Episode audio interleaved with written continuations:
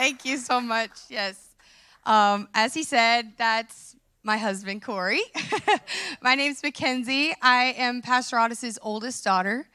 Um, and I am the worship pastor here at Calvary. I get the honor of serving you in this department. And what better way to end out the month of February on the emphasis of worship than that I get to bring you a special word. I am so honored and thrilled to share this with you. Obviously, if you come to this church and you see me up here on the stage, you know I live and breathe to worship Jesus. That is who I am. Um, and, you know, I got to share a little bit about my testimony a few weeks ago up here on this stage. And just that scripture from what Pastor Corey preached about the woman with the alabaster box. Those who were forgiven of much, they love much. And let me tell you, I was forgiven of much, and I'm still being forgiven of much. Anybody else? Thank you, Jesus. Um, and so that is wh- the heart of who I am. Uh, I live and breathe to worship Jesus. So here I am today, this morning. I have the honor of bringing this word to you. Uh, some of you have watched me literally grow up because I've been here since I was like literally two years old, okay? My parents moved here a long time ago, and this has been my family for my whole life, all that I can remember. So um, it just means a whole lot whenever I get the opportunity to speak to my, my family here today. So that's a little bit about who I am, and I'm so, so excited to share this word with you today. So Um, turn with me to Acts chapter sixteen. Today, I want to share with you a word titled Praise in the Midnight Hour. And I'm so thankful Pastor Larry touched on this last week, but I want to dive a little bit deeper today on this passage and a little bit about how the Lord spoke to me through these, through these verses. So we're going to start in verse sixteen. And go till verse thirty-four if you're reading along. And just so my dad knows, we're in the N K J V, okay? His favorite, just for him. All right, here we go. Now it happened as we went to prayer that a certain slave girl possessed with a spirit of divination met us, who brought her masters much profit by fortune telling. This girl followed Paul and us and cried out, saying, "These men are the servants of the Most High God, who proclaim to us the way of salvation." And this she did for many days. But Paul, greatly annoyed, I like that part, turned and said to the spirit, "I command you in the name of Jesus to come out of her." Anybody else been annoyed by a spirit and just cast that sucker out? In Jesus' name. And he came out that very hour. But when her masters saw that their hope of profit was gone, they seized Paul and Silas and dragged them into the marketplace to the authorities. And they brought them to the magistrates and said, "These men, bring, being Jews, exceedingly trouble our city. And they teach customs which are not lawful for us, being Romans, to receive or observe." Then the multitude rose up together against them, and the magistrates tore off their clothes and commanded them to be beaten with rods. And when they had laid many stripes on them, they threw them into a prison, commanding the jailer to keep them securely. Having received such a charge, he put them into the inner prison and fastened their feet in the stocks. Now, this is the part some of you have probably heard before, and this is my favorite part. Verse twenty-five says, "But at midnight, Paul and Silas were praying and singing hymns to God, and the prisoners were listening to them. Suddenly there was a great earthquake, so that the foundations of the prison were shaken. And immediately all the doors were opened, and everyone's chains were loosed. And the keeper of the prison, awakening from sleep and seeing the prison doors open, supposing the prisoners had fled, drew his sword and was about to kill himself. But Paul called with a loud voice, saying, 'Do yourself no harm, for we are all here.' Then he called for a light and ran in and fell down trembling before Paul and Silas. And he brought them out and said, sirs, what must I do to be saved? So they said, believe on the Lord Jesus Christ and you will be saved, you and your household. Can I get an amen in Jesus' name? Thank you, Lord. Then they spoke the word of the Lord to him and to all who were in his house. And he took them to the same hour of the night and washed their stripes. And immediately he and all his family were baptized. Now when he had brought them into his house, he set food before him, uh, before them, and he rejoiced, having believed in God with all his household. Thank you, Jesus. Come on, today I want to talk a little bit about this passage. Paul and Silas's, let's back up a little bit. Their condition in the prison was as a result of their obedience to God. They're not like Jonah, where he heard God speak to them and they were going the opposite way, okay? They were following Jesus's command to cast out demons.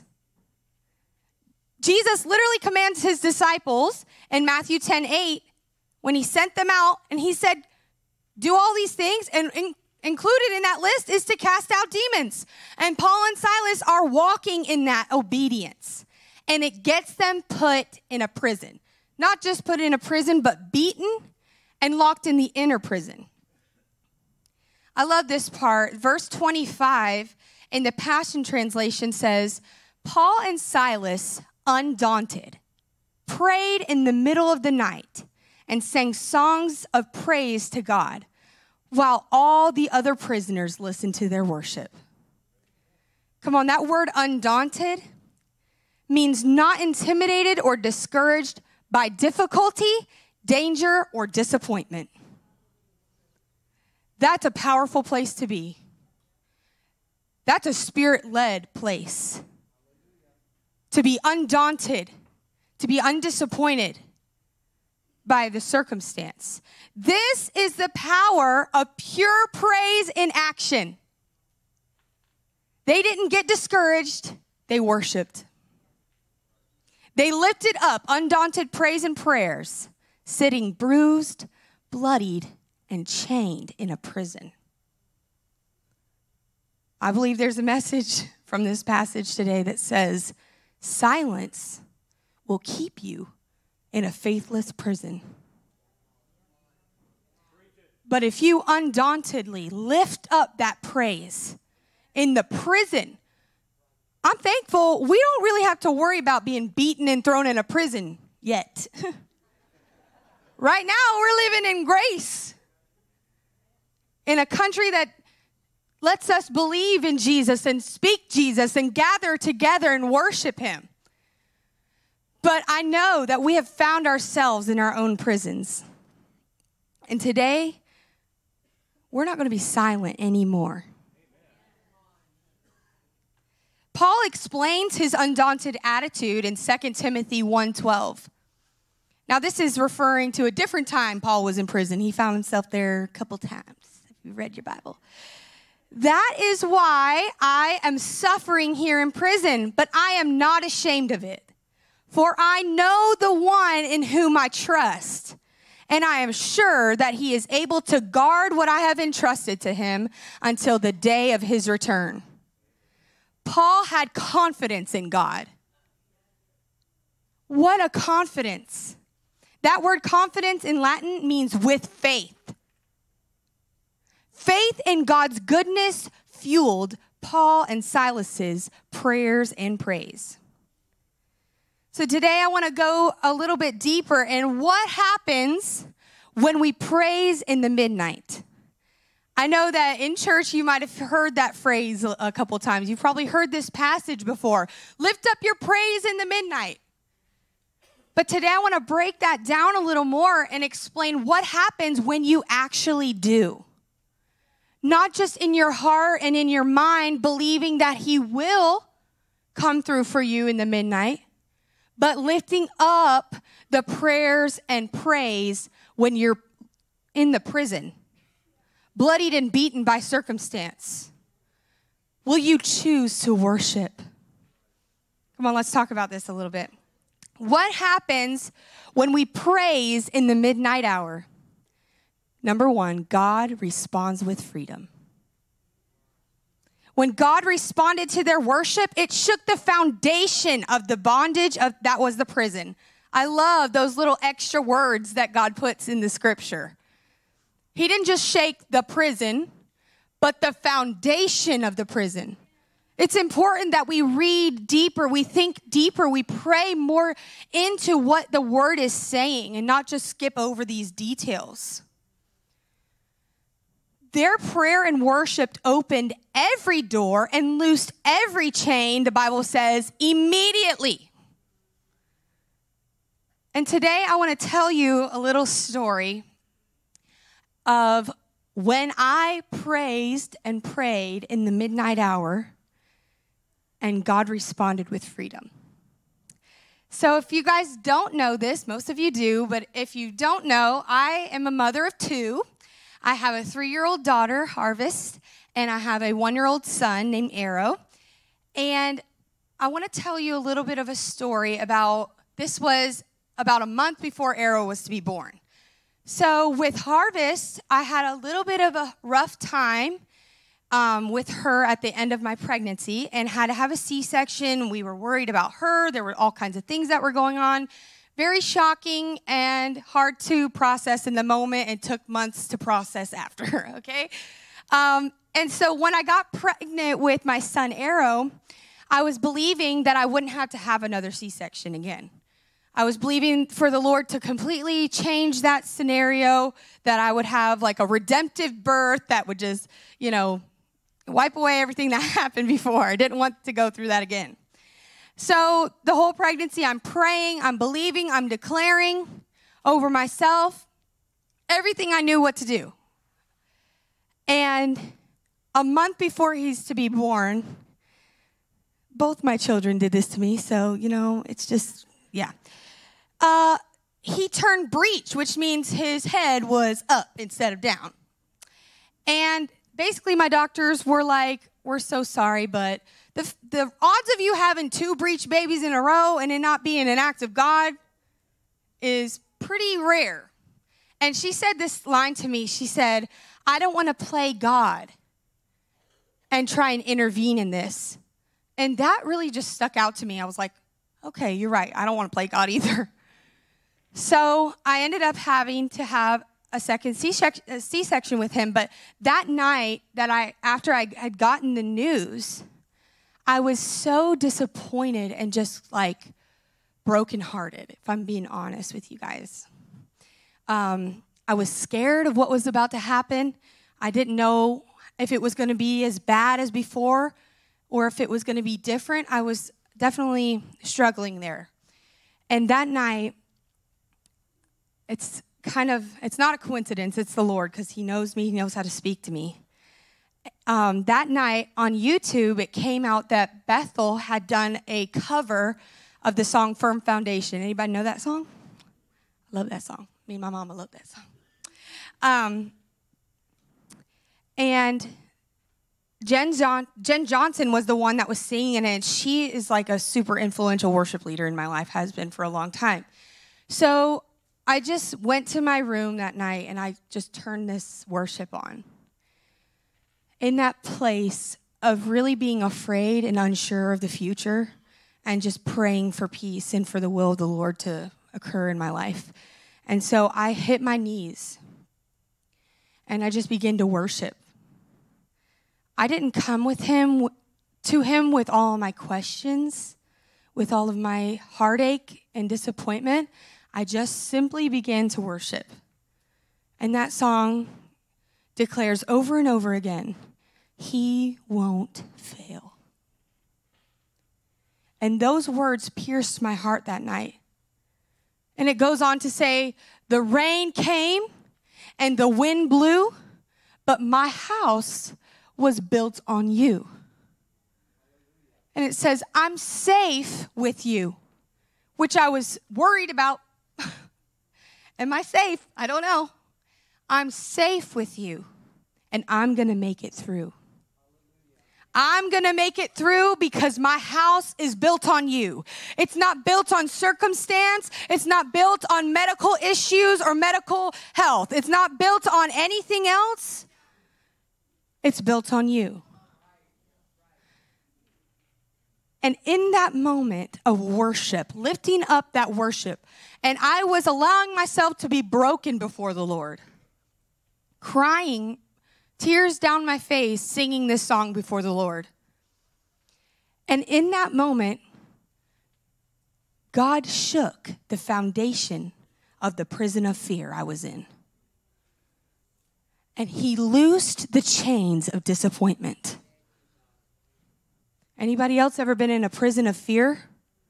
Chained by disappointment?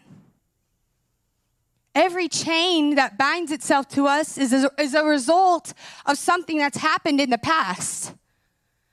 So that, that circumstance, that heartbreak, that, that, tra- that trauma- traumatic experience that the Lord had a hand in, but I was so shocked by and hurt by, that had chained disappointment to me. But it was in this moment of praising in the midnight hour. He was going to be born not even a month later. This was the midnight hour for me. But I lifted up that praise, and he came in with freedom. That freedom was better than any physical miracle that I was crying out for or, or believing for. That was a deeper freedom, because now regardless of what happens, my house is built on you. Regardless of what happens, I'm not living in the prison of fear, chained to disappointment anymore. I'm walking in freedom.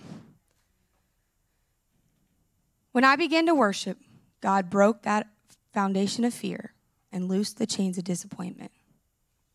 Every chain was broken.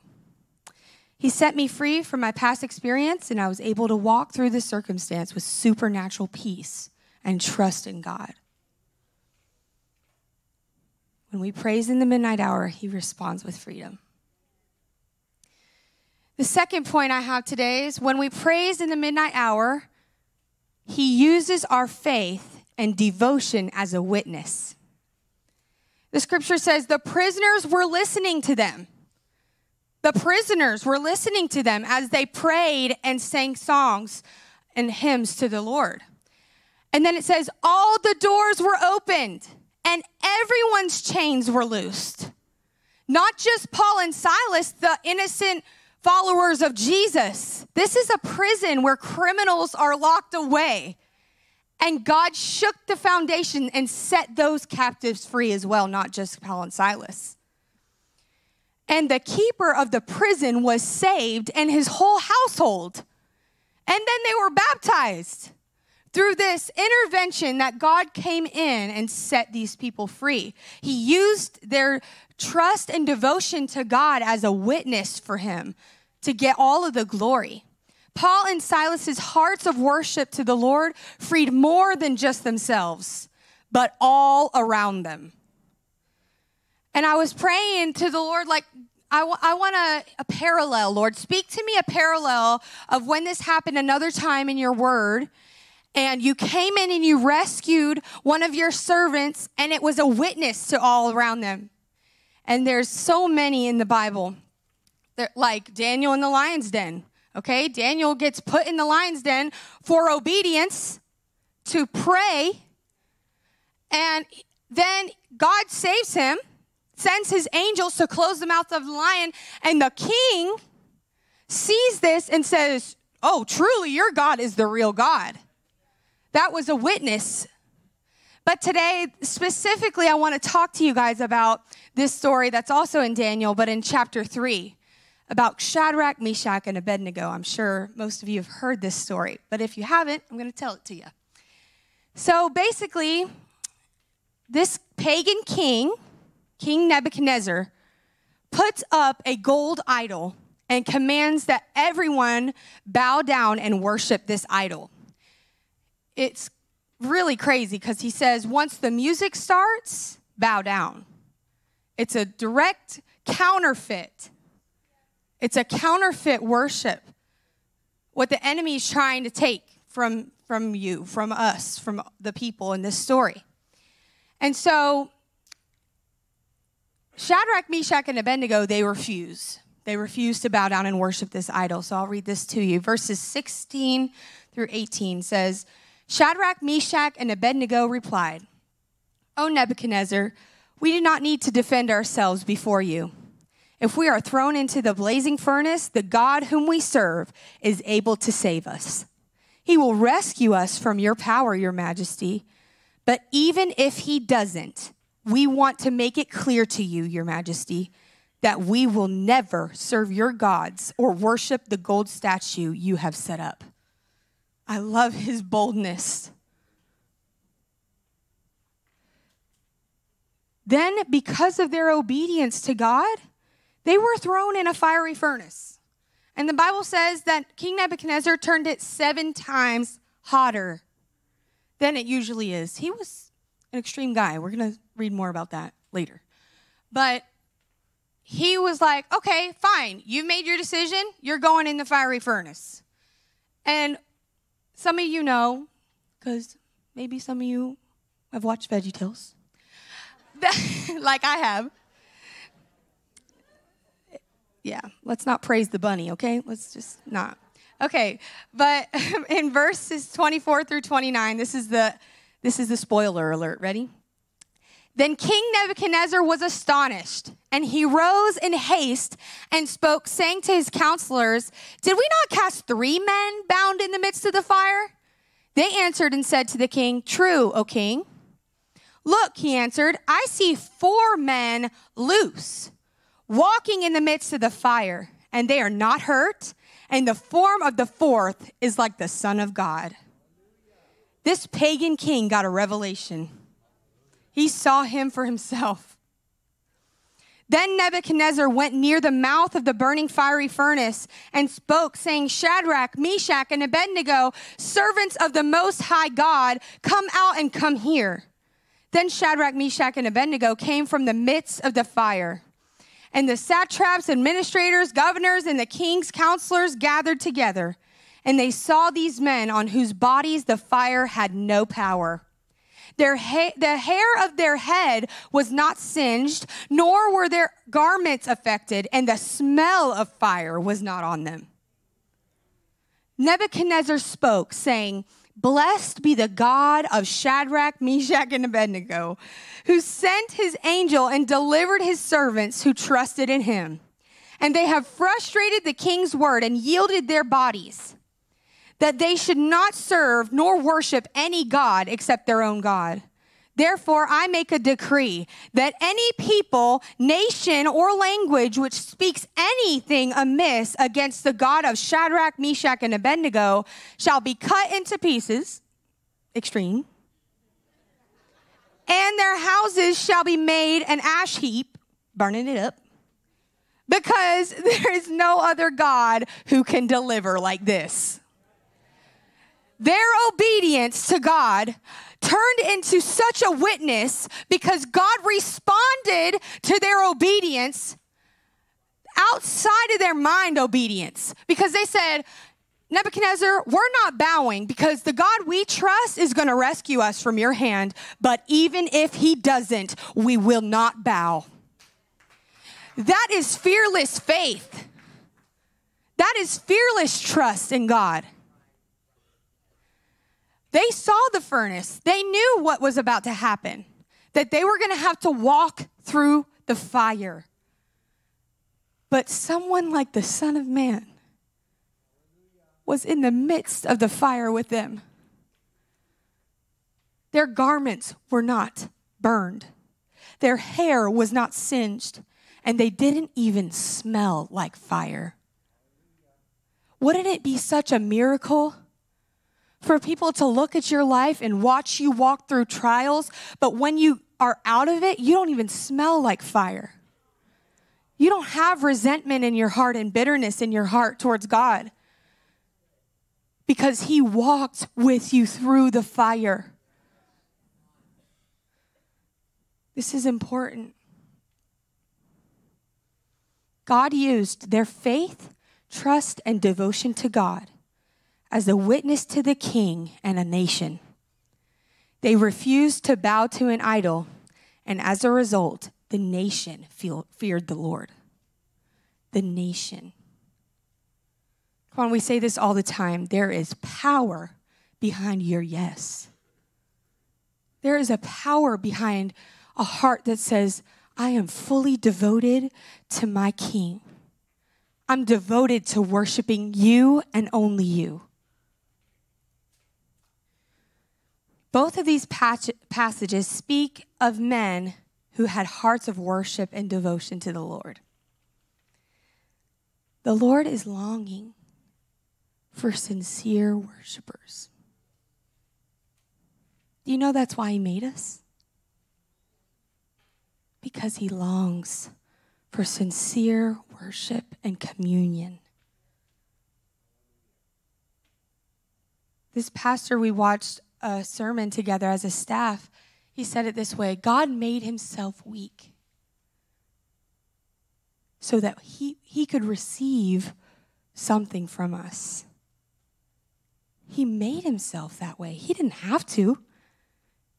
He made himself have a desire for worship. And our one response is to give it all. That's the verse of this year, John four twenty-four. And today I want to read it to you in the Passion Translation. It says, from now on, worshiping the Father will not be a matter of the right place, but with the right heart. For God is a spirit, and he longs to have sincere worshipers who adore him in the realm of the spirit and in truth. Lord, I don't know about you, but I want to be a sincere worshiper. I want to fulfill that desire of his heart. I don't want to be someone who worships God for what he can do for me, but for who he is. You know, Paul and Silas didn't think to themselves, oh, hey, Silas, let's pray and worship so we can get out of here. It wasn't a, a manner of manipulating God. They had hearts after God. That's the only way they could have had undaunted faith, because they were full of his spirit. They were worshipers who worshiped in spirit and in truth. And that's what brought the breakthrough. That sincere worship. I don't want to be like the prodigal son who wants the benefits without the relationship. I don't want to be a worshiper that wants the benefits of who God is and what he does without the relationship. And that's what he's calling us to today, Calvary. To be a worshiper that adores him because he's faithful, because he's trustworthy, he's loving, he's holy, he's good, and worthy of it all. My prayer today, Calvary, is that we would all say yes to being sincere worshipers. And we can see in his word that we will be faced with opportunities that we're going to have to choose either to worship or to complain. To worship or to look around and just point out what's going on around us and not speak God's will over it or cry out to God for him to intervene. We're going to have positions where people are going to say, bow, or you're going to be thrown into the fire. You're going to have an opportunity to bow to an idol. But can we say yes to, even if he doesn't save us from the situation, we will not bow? This assurance in our heart, no matter what comes, we will be worshipers in spirit and in truth. This year, he's weaving that into our D N A of who we are. It may be outside of your nature to be that person that lifts your voice or lifts your hands, like Pastor Larry was talking about last week, all the different ways we can praise him and worship him. But that's his mission this year, to make us those worshipers who worship in spirit and in truth. And as a worship leader, it's one of my favorite things. When I take my little in-ear monitors out and I can hear this room lifting up their worship. Right before I took this position as the worship pastor, the Lord gave me a vision, and it was of waves crashing off of this off of the stage onto the people. And then the tide shifted, and the waves kept coming from the people onto the stage. And I believe that was a prophetic picture, that this house is called to be worshipers that bring in the tide of the move of his spirit. You don't have to be begged to lift your hands and lift your voice. This is not what this house does. I'm a living witness of it, because every week I get to hear the song of the redeemed. It's such a beautiful, beautiful thing. And I'm so thankful that the Lord is pulling us in this direction to grow more and more in this area.